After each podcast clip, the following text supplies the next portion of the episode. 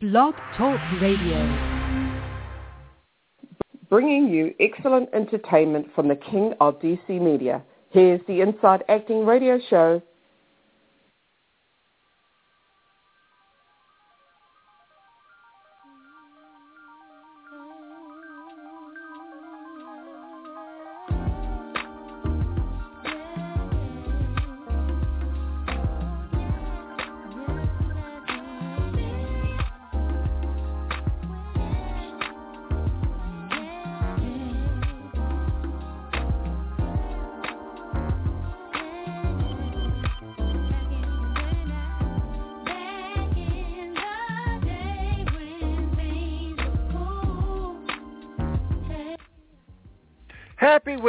Everybody. On a cold winter night, it is I, the king of DC Media, the one and only, the numero uno, the undisputed, undisputed, unbowed William Powell himself.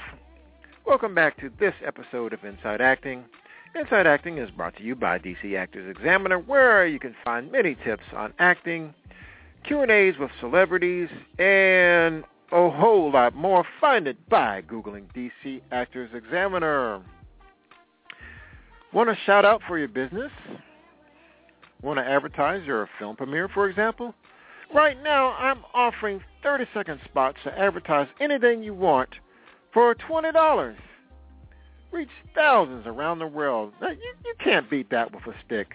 Contact me at william400 at yahoo.com. That's william400 at yahoo.com. Yes, indeed. Yes, indeed.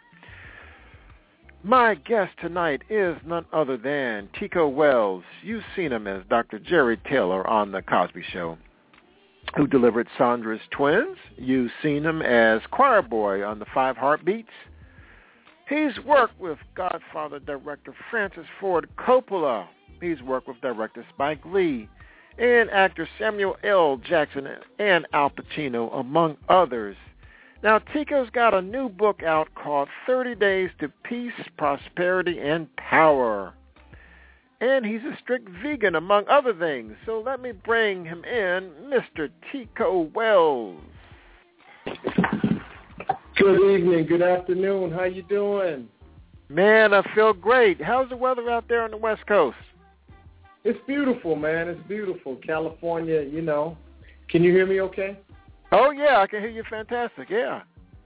Okay, cool, cool, cool. Hey, uh, the the book is not out yet. I'm working on it now, and uh, but uh, I am working on it, and uh, it hopefully will be out this year. Thirty Days to Peace, Prosperity, and Power. Yes, thank you. Uh, appreciate that, and thanks for having me on the show. You're welcome. You're welcome. It's always good to have energetic, uh, very busy guests on the show. So tell me a little bit more about uh, how that book is going to be structured, and what's it all about. Well, well, right now, um, you know, as a, as an artist, um, you know, we we sometimes have different areas that we express through, and um, I had read a book before uh, called the Abundance Book, and um, I sort of patterned it off of that. You basically have a page to read every day, inspirational uh, reading, and then you have a little uh, affirmation afterwards that you sort of meditate and pray on, and and then you go into your day, and you do it for 30 Oh. days, and um, with, with the intention of, of transforming your life in different areas. So, you know, just trying to put something positive out there, something you know, um, spiritually motivated and something that uh, inspires me. That's what's up. So now I hear that. You... Go ahead. No, no, I'm just, uh, I'm just, uh, it, it, you know, uh, I, I really appreciate that we have a mutual friend, Margene Holden, Yeah. and uh, just appreciate you guys thinking about me. Oh yes, she's been a fantastic guest on the show. It's always great to have her on the show. Now I know that you're a, a, a big on the vegan li- lifestyle. So uh, what are some of the advantages of uh, such a lifestyle? Well, um, I became a vegan about almost 30 years ago. Um, I was always uh, into trying to find out how to get the optimal, you know, level out of myself physically from a, a nutrition standpoint. And just over the years, I met people when I lived in New York and who who were into um, health and you know cleansing. And um, I started out in '84, did a 40-day coconut fast, and that was wild. And but it changed my life, and I I, I never uh, I never ate meat again except in 1992. I had some Uh-huh. fish down in Jamaica. Had some some some uh, what do they call that? Um, what's that fish? Salt fish, ackee and salt fish, man. Yeah, man. Anyway, but I, I decided that I, I didn't want to go back into the meat thing. It was I was having a good time with, um, you know, trying to keep it light. But uh, it's it's been a journey. Um, I ate a lot of um, soy products and fake meats for most of that time, and in the last couple of years, I've cut way about ninety percent of that out of my diet, and that feels even better. Um, you know, um, but it, it, it's just about trying to uh, honor yourself, honor your Mm. temple. I don't think anybody has the perfect diet, but I think there's uh, there's conscious eating versus Hmm. How I grew up with just uh, loving in the in the cooking, but uh, you know I grew up in D.C. and in Maryland, and my folks are from Virginia, so we ate everything from Twinkies to you know we ate everything on the pig but the oink. We used to say that. And Yeah. uh, most people end up with diabetes, cancer, heart disease, high blood pressure, those type of things. And I used to tell my mother when I was five, I said, I'm going to come up with a cure for cancer. Uh-huh. I thought I'd be a scientist in, in a more traditional sense, but um, uh, it, it was more an alternative lifestyle that I'm Yeah. uh, working on those areas. Yeah, ahead, it's funny sorry. you you you funny you say that because I know uh my dad eats a uh, hog's head every year, and I went over there. Uh, what was it? He has it every every year for uh, New Year's, and I went over there and I had a Uh-huh. couple little pieces of it. I mean, not too much, but I might have pork my, about once or twice a year. But I know what you mean. Yeah, here in the D.C. area, we say we say we eat everything but the oink.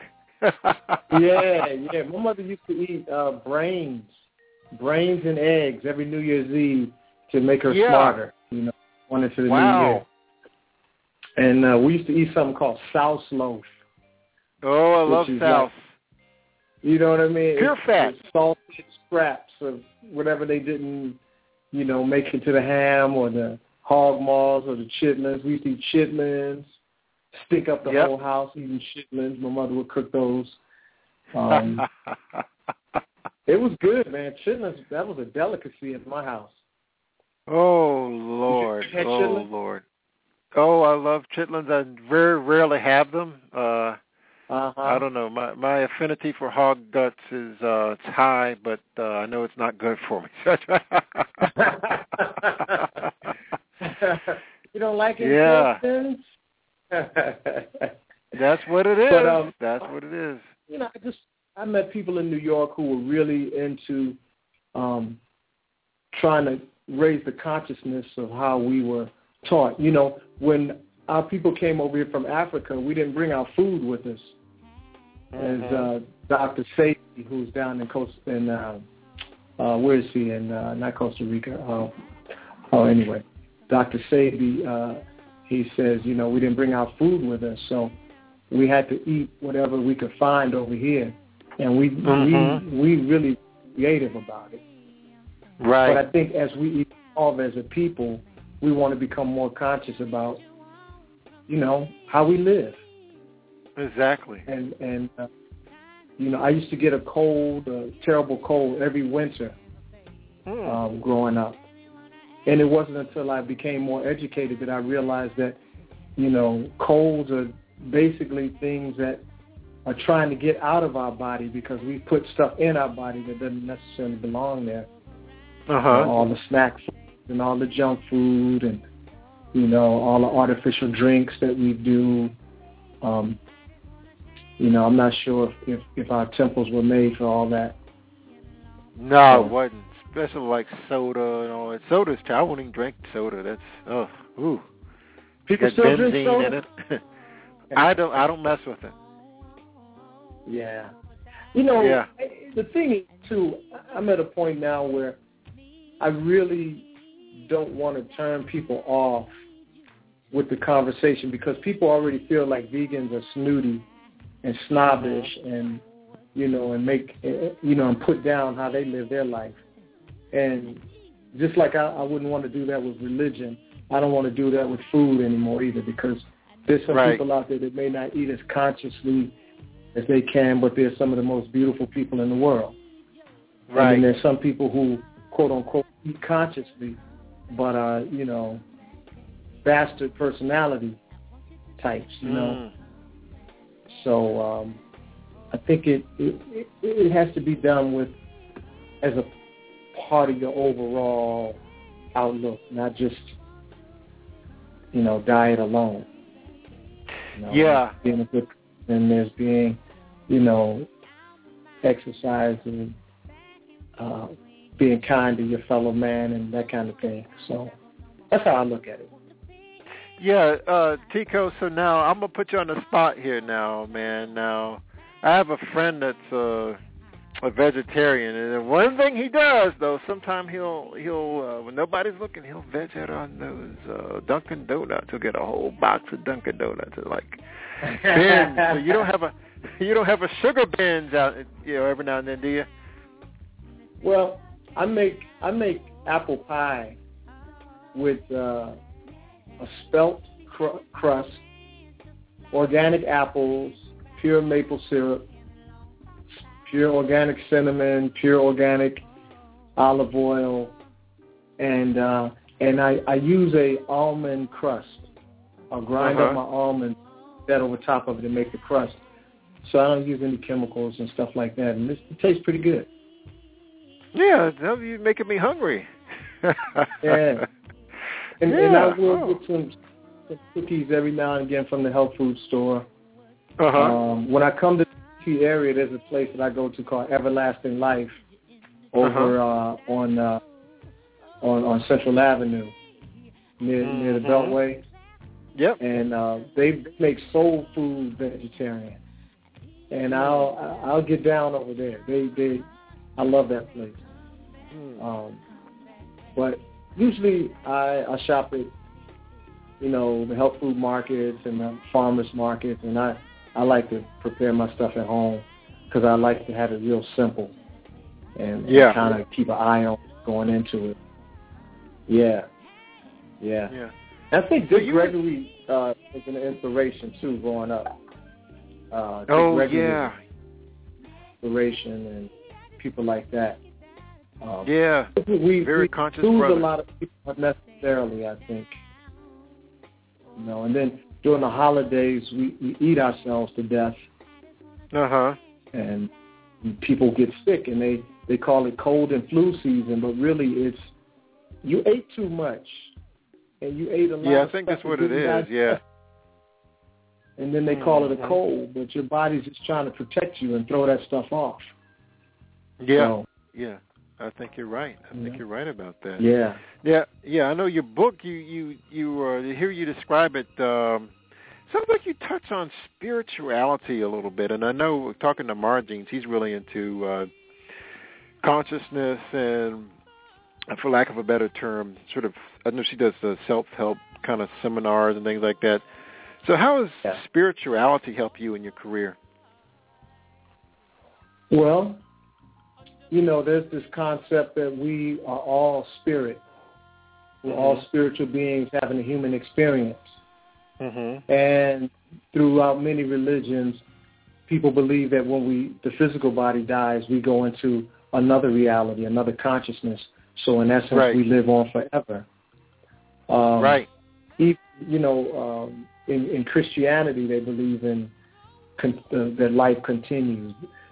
Continues. The Christian story is that you either go to heaven or hell. Um, Right. Other religions have similar ideas about where you go, what happens to the body. Um, I actually don't know where we go when we die, but um, I'm always I feel good about the concept that we can live on in, in, in a spiritual essence, a conscious essence. I don't know. Uh-huh. The older I get, the less I know. I do heavily relate to God, as we call it, the deity, the creator, the universal intelligence, you know, these kind of words. Um, right. I don't think anybody has the answer. I used to. I used to uh, be a staunch religious person. I'm not so much religious anymore as I am um, just trying to wake myself out of the, the the stupor that one can get caught up in and, and living in in this world um, mm-hmm. with such materialism and you know even being in Hollywood is so much about what have you done for me lately and you right. know um, um, and you can lose you can lose touch with the fact that you're just one of God's create creations. Mm-hmm. You know, um, so spirituality to me means tapping into that field of possibilities, that infinite field of of of life that we can't really see but we can perceive. Faith, Mm. uh, integrity, um, intention, um, love, you know, qualities like that. Hmm. Um, working on yourself to be a better person every day. right. Um, you know, connecting, connecting with spirit through prayer, meditation, thought processes. Knowing Right. that, you know, I have a, a mantra that I say that I'm healthy, wealthy, wise, true to myself, and free. I'm at the right place at the right time, doing the right things with the right people, right now, right on. Mm, And- I love it. I dig it. I dig it. Huh? I says, I dig it, man. I, that's Yeah, right on.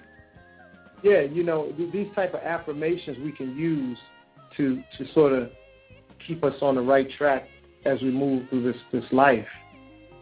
Um, I'm a big fan of Abraham Hicks. You know, are you familiar with Abraham Hicks? Yes, yeah. Abraham and E- Esther Hicks, William Yes, Dyer, uh, a lot of those guys. Um, yeah. Yeah. Um, I even I even like Joel Osteen. I, Me too. I, I kind of misread him at first. I thought he was fire and brimstone, but he's really He's the opposite. down to earth. You know, really like him. I really know, Joe like Prince him. is good too. Joe Prince. I don't know him. Yeah, look him up, I Joseph him. Prince. Check him. I'll look him up. Okay, Joseph Prince. I, yeah, I've heard that name. But Yeah, there's so good many friend of. beautiful, beautiful uh, people who are trying to give us some enlightenment Right. about life. Um, and the you know the teachings of the great deities are all beautiful, from Jesus to to the Buddha, the Buddha to the you know Krishna. You know all these people give us some some insight. You know, of course, different religions believe that they have the only answers, and uh, I used to believe that too, until I started researching and doing a little you know, investigation on the origins of things. But um, I used to be real afraid to to to, especially around black folks who Mhm. only know Christianity or only know Islam or only know, you know, Judaism. It, Right. it can be, be intimidating to sort of branch outside of that anyway and come from a more universal point of view. It, it can be it can be intimidating, but um, I, I don't care so much about public opinion in that area as much anymore. Right. Yeah, absolutely. Getting older. Yeah, my so own we're go back- about things. Go ahead. What's that? Oh, you said something else. Go, go ahead. No, I was just saying I'm getting older. Have my Yeah. own opinions.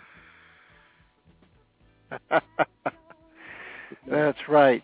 So let's go back down memory lane a little bit. Um, Man, to, time uh.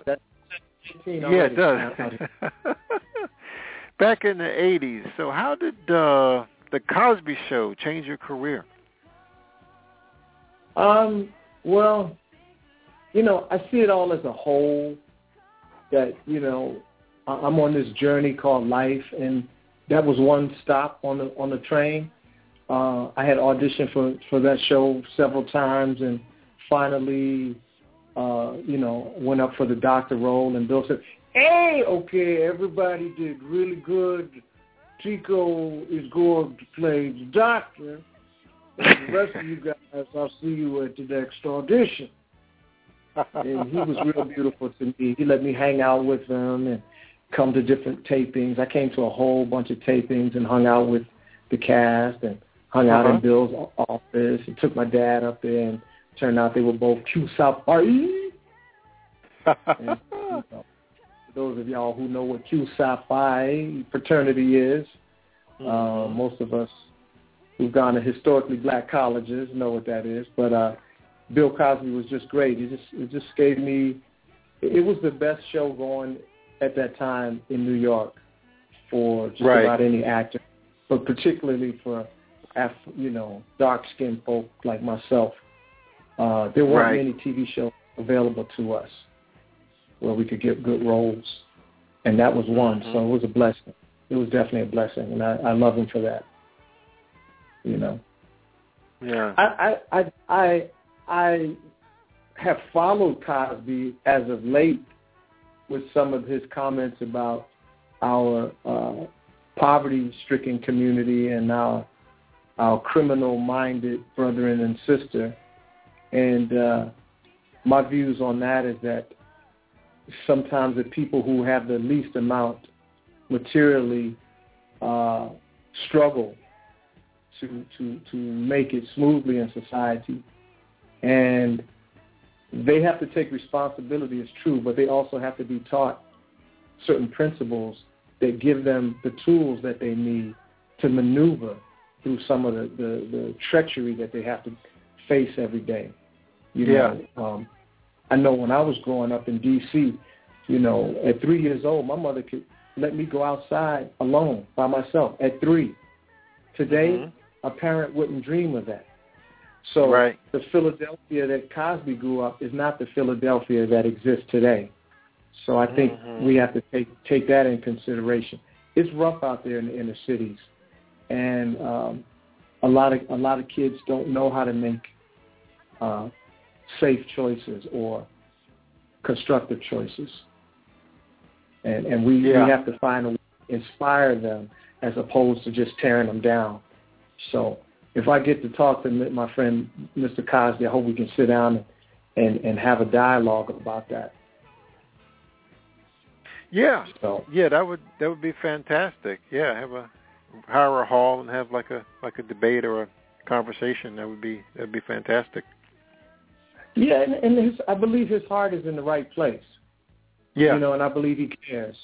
I just think that, you know, sometimes when you have your own jet planes and, you know, you know, you got several hundred million dollars in the bank, you, you may there may be a, a, a communication gap uh, Hmm. between yourself and, and those who are less fortunate. Um, that's you know, that's just my opinion. So, So let's move on to- to yeah, let's move on to uh, the five heartbeats. So how did you get that gig? Um, in short, I was an extra on Spike Lee's Do the Right Thing, and the extras casting director was the liaison for Robert Townsend when he came to New York to find actors. And she Mhm. brought me in as one of her people, and I did an improvisation on stage with Robert, and he turned to his casting person, Jackie Brown, and said, uh, uh, uh, uh, uh, put him down for choir boy. I think he'd be good for choir boy. Now, mind you, I didn't have a script. I didn't know what the five heartbeats were. I didn't know what a choir boy was. I didn't know anything. He, there there was Uh-huh. no script given to us. We just had to get on stage and improv with him, and you know, and and and and you know, act like we were the Temptations or whatever, and and he would give me Uh-huh. a scenario. Me and him and, and the casting person uh, in this big auditorium, and a few months later, I found out I got the job, and I flew to California and uh, I knew it was time for me to be in California, and I've been here ever since. Huh. And that was What's a memorable 1990. What's a memorable story from that set? Oh God, there's so many. First of all, it was one of the few opportunities I got to work with a predominantly brown-skinned cast and Mhm. crew. You know, that's a rarity in Hollywood. You very rarely find African Americans working on the crew and in front of the camera, Right. let alone uh, either one. Um, but uh, just to see Robert's genius of of, of of of managing all of that. I mean, we had some really big, really big scenes. You know, um, uh, uh, yeah, I, I can, there were so many things. I mean, uh, there's so many things. I mean, Michael Wright was sort of our, uh, you know, inspiration for acting. He was brilliant. I think he could have gotten an Academy Award for that performance. Um, Oh, yeah. I was sort of the, the musical theater person, singing, dancer, actor. Leon was the lover, the smooth, cool brother. Harry was our sort of spiritual leader, Harry Lennix, who's on uh, the blacklist right now. Um, he was our spiritual rock. Um, and uh, who did I miss? Did I miss anybody? Uh, and Flash, John Canada Terrell, who came in, uh, he was just uh, he's he's he's a character on his own. I mean, he's got all the good looks that a Hollywood star would ever want, and he's just off the chain. He's he's he's a bad boy sometimes, but um, love him to death. And just getting to work with Diahann Carroll. I mean, come on, I grew up looking at Diahann Carroll. You know, just oh, Oh, man. yeah. Robin Harris was in the movie. He didn't. He got cut out of the movie, um, but you know, got to work with him. Eddie Griffin got cut out. There was so I much didn't that. footage that. everybody couldn't make the final cut. And Wow. it's really been the, one of the times that I've gotten to work on a film from start to finish. I haven't really had that ex- that, that experience uh, very much in my career. Um, hope to have it again, but um, so it was it was really special. And the fact that when the movie came out, they took it out of the theaters after three days and Hmm. had it sparse playing around the country. It was really depressing for us in a way. We thought we had failed. And then Wow. it kind of took on a life of its own through DVDs and videos and TV, and it just has continued to grow. And Yeah. it's, it's a cult classic. Oh yeah. So. I'm grateful. I'm definitely grateful. You know, Yeah. definitely grateful. So Wow. Yeah. Wow. I, yeah. You said there was a lot, a lot of people were cut out. I didn't know that. Oh yeah, yeah. Even Anne Marie Johnson had a bigger part.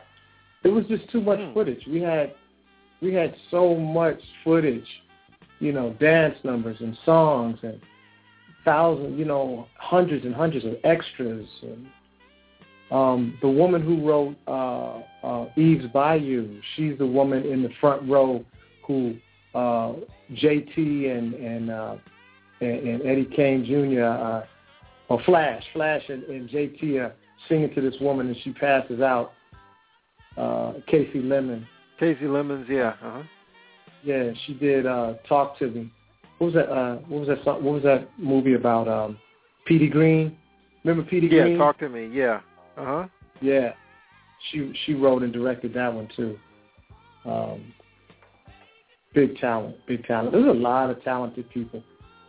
You know, um, I, I mean, I just um, I'm just thankful, and I thank everybody out there who supported that movie and thought that we did something special.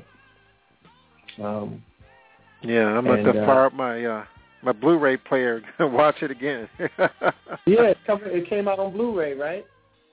Yeah. coming out on Blu-ray or, or it came out on Blu-ray. I'm not sure. I don't have a Blu-ray player. I don't even have a flat screen. Can you believe that? 2014. You're old school. box TV. Yeah, I'm I'm I'm old school. I got an old car, old box TV, and a 2008 computer. So I'm not always up to date, but uh, Yeah. I, I try to make up for it in consciousness. I get approached by cats all the time about getting in this business, and it's like I just have a standard reply now that this is like this is a heart thing. It's not a head thing. It's not a money thing. It's like a gift from God, and it's sort of like you're either built for it or you're not. It's like it's not a it's yeah, not a rich man's Yeah. game. It's if anything, it's a, like almost a a poor man's game in a way. Well, I think, you know, a lot of people become pretty wealthy at, well, a, a percentage, maybe 5% become really wealthy. And Yeah. maybe 20% make a good living. And Yeah. a lot of people have to have other jobs. Um, Right. I've been fortunate I haven't had to have other jobs, but um, I knew I would be either an athlete, a Washington Redskin, or an entertainer all my life. I used to fantasize, and you know, I really wanted to play football, but uh, I, I was so small. I I kind of said, eh, let me go on the show. Couldn't you take know. those hits. And my poor Redskins this year. What a bad, what a terrible year. But it's life. It's life. Oh. It's, it's how it's how you react. I thought Robert uh, Griffin showed a lot of class, and I thought the whole Redskin organization showed a lot of class in a terrible season, and um, they just couldn't get it done. They couldn't. Get, I'm a big football fan, as you probably can tell. Yeah, You know? yeah. I, I, I might have you back. Uh, I know a couple of weeks ago I have a big football show, uh, the thirtieth. So if you're around, yeah, I definitely would have you come back. Oh yeah, yeah. Hey, I want to give a shout out to uh, my good friend Mark Staggers and uh, the band Social Hour. Um, I was out there um, in Thanksgiving and uh, and uh, performed with them, and we're going to be on uh, February fifteenth. We're going to be uh, at the Embassy Suites Hotel in Springfield, Virginia. Okay. Uh, they're going. They're going to have a uh, a, uh, a a play, uh, and um, uh, called "Secretly in Love," and then Mhm. the Social Hour band is going to perform, and uh, I'm going to join them, make a special appearance with them. Uh, that's Oh. uh, February 15th in Springfield, Virginia. Okay. And uh, where can people buy tickets? Uh, let's see, let's see. Oh, wow, I don't have that information. Um, call, check out Okay. BKS Events. Brian Smith at B is in boy, KS Events. Uh huh. Uh, Brian Smith. And uh, Okay. that should lead you there. Uh, Oh, or either the okay. Embassy Suites Hotel uh, calendar. The play is called Secretly in Love. And the band is called Social, S-O-U-L, C-I-A-L, Hour, Social Hour. And uh, they perform on Wednesdays at uh, at uh, uh, uh, Tacoma Station. Okay, I know where that is. Yeah, so we'll be we'll be uh, I'll be out there on the 15th of February.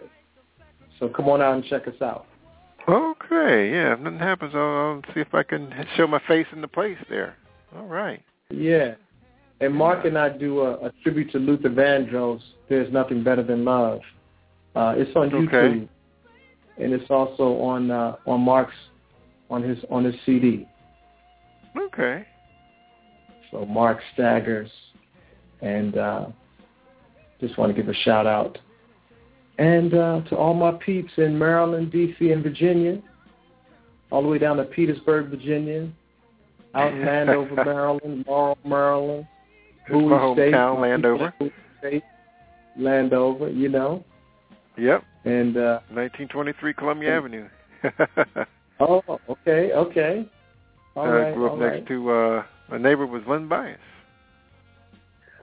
Wait a minute, in Kentland, Uh no, Landover, uh, Columbia Park. Okay, Columbia Park. Yeah. Yeah, Columbia Park. Yeah, I, I lived in Columbia Park. I went to Columbia Park Elementary School in fifth grade. All right. Yeah, I was there for I, I came out of there in 78. Okay, okay.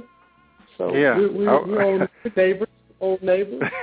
I don't know what year you came out. I don't know if I put you on the spot there. I know, right, right. Uh, I came, I came out, I came out in '79 at Laurel High School. okay, I went to Northwestern. You went to Northwestern. Yeah, it came out in Okay. '84. I've been out of high school 30 years almost. That's like unbelievable. Can you believe it? Can you believe it? I But it's a good thing, man. You look you you look great on your pictures, so You're doing something right. Thank you're you. doing something right. Unless that's an old, old, old picture, but it doesn't seem like it. So that know, was that's- November that's another thing, 2011. man, you know, yeah, hey, you know that's another thing we have to deal with is is you know our society has taught us not to to to embrace our age, and Yeah. it, it causes a lot of inner turmoil. Mm. you know, and and we've been pushed into this young honoring young people only, Mhm. and and not really having respect for ourselves as we mature, and we Mhm. gain all this experience. You know, we th- that that gap between the older and the young, I think can can really use some bridging because the the older people have something to offer, and the young people have something to offer. You know, I'm not one of those people to say, "Yeah, we did it better in my day." You know, nah, forget that. I meet some brilliant people who, you know, anywhere from zero to you know a hundred, Mhm. and uh, I'm not one of those people that say, you know, the young people of today they don't know what they're doing and they're messing up and got the pants hanging all down and they're just stupid. Nah, mm-mm.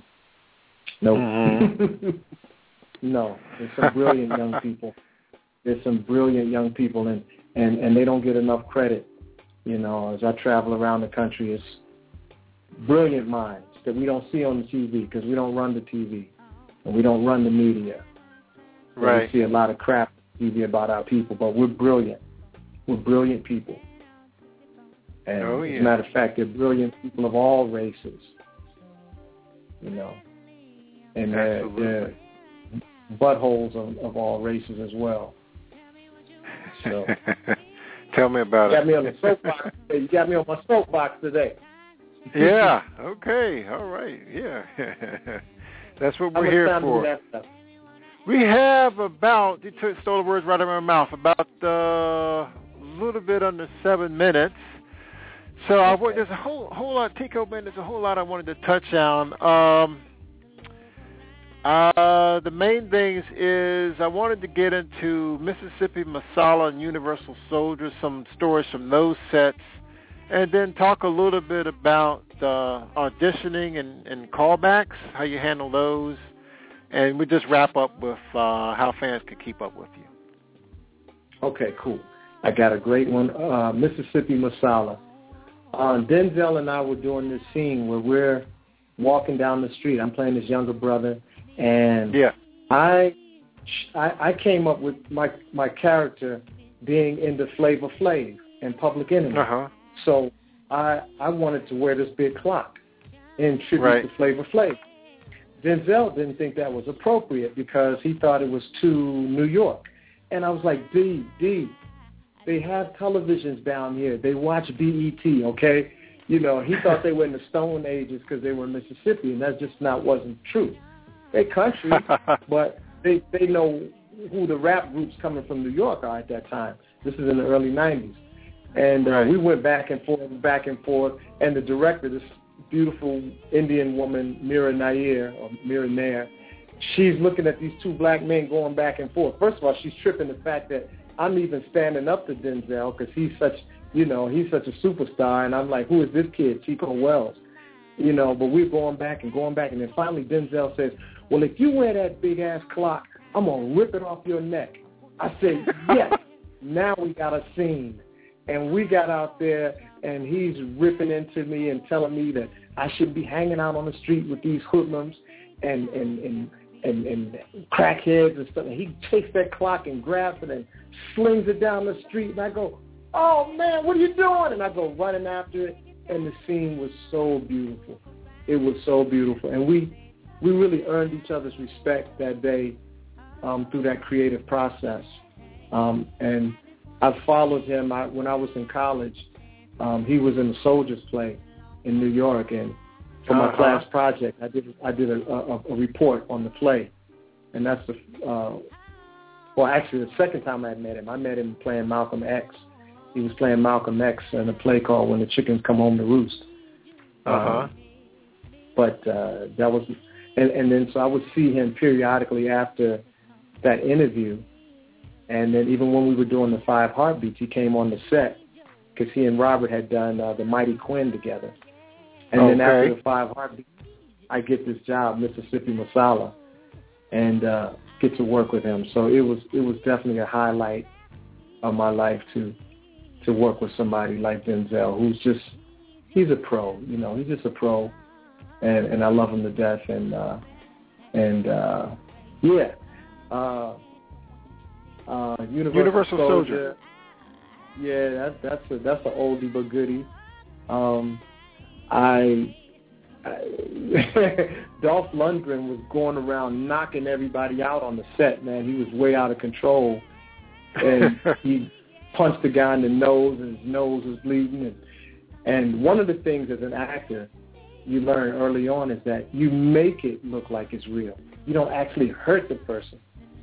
And Dolph was grabbing my throat, man. He was choking me right before he kills me. He was choking the mess. I said, dude, I said, dude, pretend, pretend, please. Grab my grab my collar of my spacesuit. And so the director says, and action. And he grabs my neck again. I'm like, I give him this look, and then he puts his hand on my collar, and then you know I, I get whacked in the movie. But um, I really had to stand up to that six foot five, you know, mound of muscle. Um, and sometimes you have to do that on the set. You have to really, you know, uh, gain your respect from people because Yeah. uh, sometimes you run into actors who just think, you know, the world revolves around me, and you're just a prop. So if if you fall off a building or whatever, it's okay, as long as my close up looks good. But uh, he, he ended up respecting me, and I, I respect him for respecting me. Because I'm like, I'm from D.C., dude. I don't play that, man. What you talking about? Uh, but that movie went on to have a sequel. And uh, what was the other thing? How do I handle callbacks? yeah. Wow. Um, sometimes not so well because you don't know whether to do exactly what you did before or continue building on what you did, you know. So I just say, you know, sometimes I try to wear the same outfit. I try to give a, a, a hint of what I did before, but continue growing. You know, when you have Uh-huh. a script live, you know, you you uh, until you're shooting, you have a chance to keep improving on it. So Mm. I say get better, get better. Right. You know. And That- how can fans keep up with you?